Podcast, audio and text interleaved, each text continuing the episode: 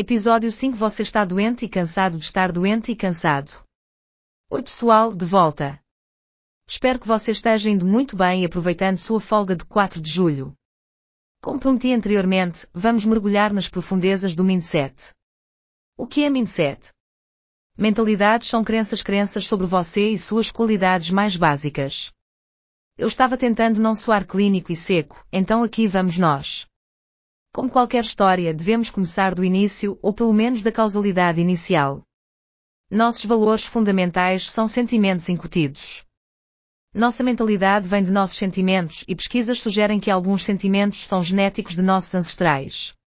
Um desses estudos incluiu empatia. 15 anos atrás, uma equipe de cientistas da Universidade de Cambridge desenvolveu o quociente de empatia, EQ, uma breve medida de autoavaliação da empatia. O que é mede ambas as partes da empatia. A empatia tem duas partes, a capacidade de reconhecer os pensamentos e sentimentos de outra pessoa e a capacidade de responder adequadamente aos pensamentos e sentimentos de outra pessoa. A primeira é chamada de empatia cognitiva e a segunda é a empatia afetiva para que você possa ver se alguém não se importa com o que os outros sentem ou não sabe como responder aos sentimentos dos outros, isso pode causar uma mentalidade indesejável. E dependendo de quanta interação eles têm com os outros, os efeitos podem ser horríveis. Por outro lado, conhecer seus valores fundamentais e qualquer outra pessoa com quem você deseja interagir é essencial. Algumas pessoas podem acreditar que não vale a pena considerar outra pessoa. Em comparação, outros podem não saber como afetam alguém, mas estão dispostos a aprender e mudar. Enfim, mindset.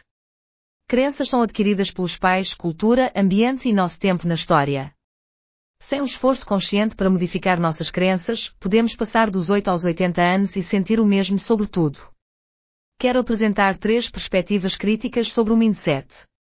A neuroplasticidade, a aprendizagem fixa e do tipo de crescimento são as que iremos explorar. A neuroplasticidade é a capacidade do sistema nervoso de alterar sua atividade em resposta a estímulos intrínsecos ou extrínsecos, reorganizando sua estrutura, funções ou conexões após lesões, como um acidente vascular cerebral ou lesão cerebral traumática TCE. Isso é um bocado. Uma maneira mais fácil de pensar nisso é como uma trilha na floresta. À medida que mais pessoas percorrem a mesma trilha, ela se desgasta. Ou como um sulco fino onde as rodas se desgastaram, isso se torna um caminho de menor resistência. Neste ponto, não estamos pensando, apenas fazendo. Uma nova avenida fará uma nova trilha. Mudamos nosso estado de pensamento da mesma maneira. Algumas das maneiras pelas quais você pode promover a neuroplasticidade incluem Faça novas rotas. Cada nova experiência pode aumentar a capacidade de mudança do seu cérebro. Mover.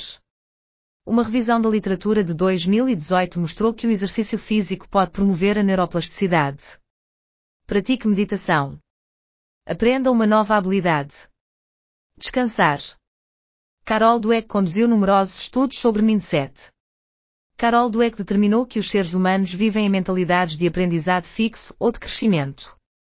A mentalidade de aprendizagem fixa é como alguém que aprende espanhol para obter uma nota. Uma vez que eles recebem a nota, é isso para o espanhol.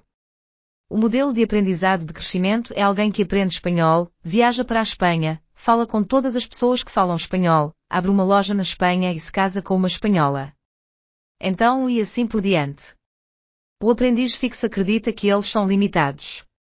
Enquanto o aluno em crescimento acredita que pode aprender algo novo, desde que seja mentalmente capaz. O último busca a maestria, mas também entende que a maestria não é um destino, mas uma jornada ao longo da vida. Eu incluí muitas informações. Tudo isso se ligará ao poder do não à medida que combinamos todas as ferramentas. Um mestre construtor usará muitas ferramentas para criar sua obra-prima. Você pode ver porque ninguém pode dizer que vou agir ou fazer diferente. E ter mudança imediata. E nisso você pode ver porque também não podemos simplesmente dizer a alguém para mudar. Tudo sobre nossas vidas é uma tapeçaria entrelaçada de ações.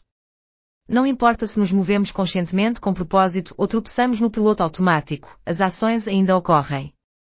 O poder do não é indispensável. Não importa se você sabe o que é bom ou ruim para você, se você não pode dizer não para o mal e sim para o bom. Com toda essa coisa de mentalidade acontecendo, pode parecer confuso ou opressor. Mas não é porque uma avaliação e análise precisas do valor central nos dá acesso fácil. Se estiver tudo bem para você, é por isso que minha abordagem de Life Coaching alcança resultados notáveis, desde que haja comprometimento e aceitação do processo. Você está correto se acredita que terá sucesso ou não. Enfim, de volta ao mindset. Não estou dizendo que você não pode passar pela vida no piloto automático. Mas sou lembrado de que o relógio quebrado está certo duas vezes por dia. No entanto, você não gostaria de definir sua programação para esse relógio. Não sei você, mas eu vi um monte de motivos para sair do piloto automático. E minha vida mudou em todos os detalhes conforme fui melhorando cada vez mais em não usar o piloto automático. Quando você pode entender o princípios do mindset em si mesmo, você o verá nós outros porque somos todos humanos. A comunicação no seu trabalho e com a família e amigos será gratificante e objetiva. Você entenderá porque deve interagir com algumas pessoas e evitar outras. Agora você está pronto para o próximo capítulo de sua evolução. Agora você está pronto para entrar no mundo da comunicação eficaz.